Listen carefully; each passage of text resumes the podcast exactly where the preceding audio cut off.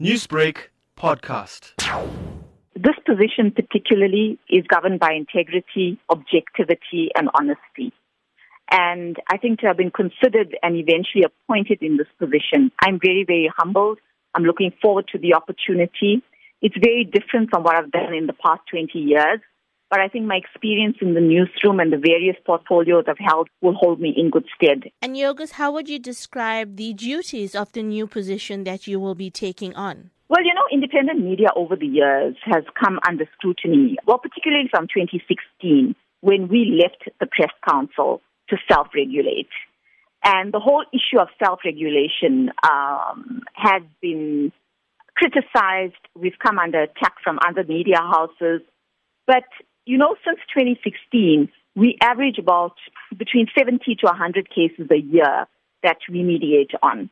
And our job basically is to provide readers with an objective conduit to voice their concerns, their complaints over a particular story. And we've successfully mediated, arbitrated. There's matters that have even gone to appeal. And all of this are for the record. Public can have access to all of this.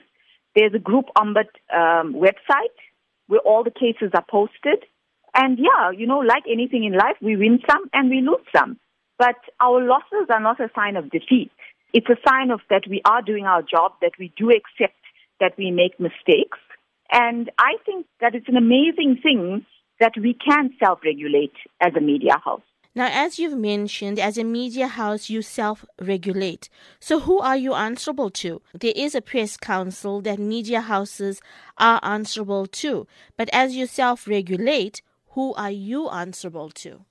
Well, the reason that we decided to self regulate and the reason that we left the press council in 2016 was because at that point in time, it was all related to a waiver basically the waiver allowed complainants to, to double dip in that they would seek relief from the press council, they would get damages awarded, and then they could approach a court for relief. And this was costing us millions of rands per year. And the decision was taken at that time that we would start our own internal ombud process. And I don't operate in isolation.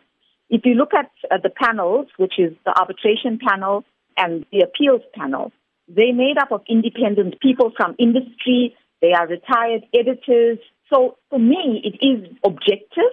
As I said, there's no interference from within the group itself. It's something that we do independently. Newsbreak, Lotus FM, powered by SABC News.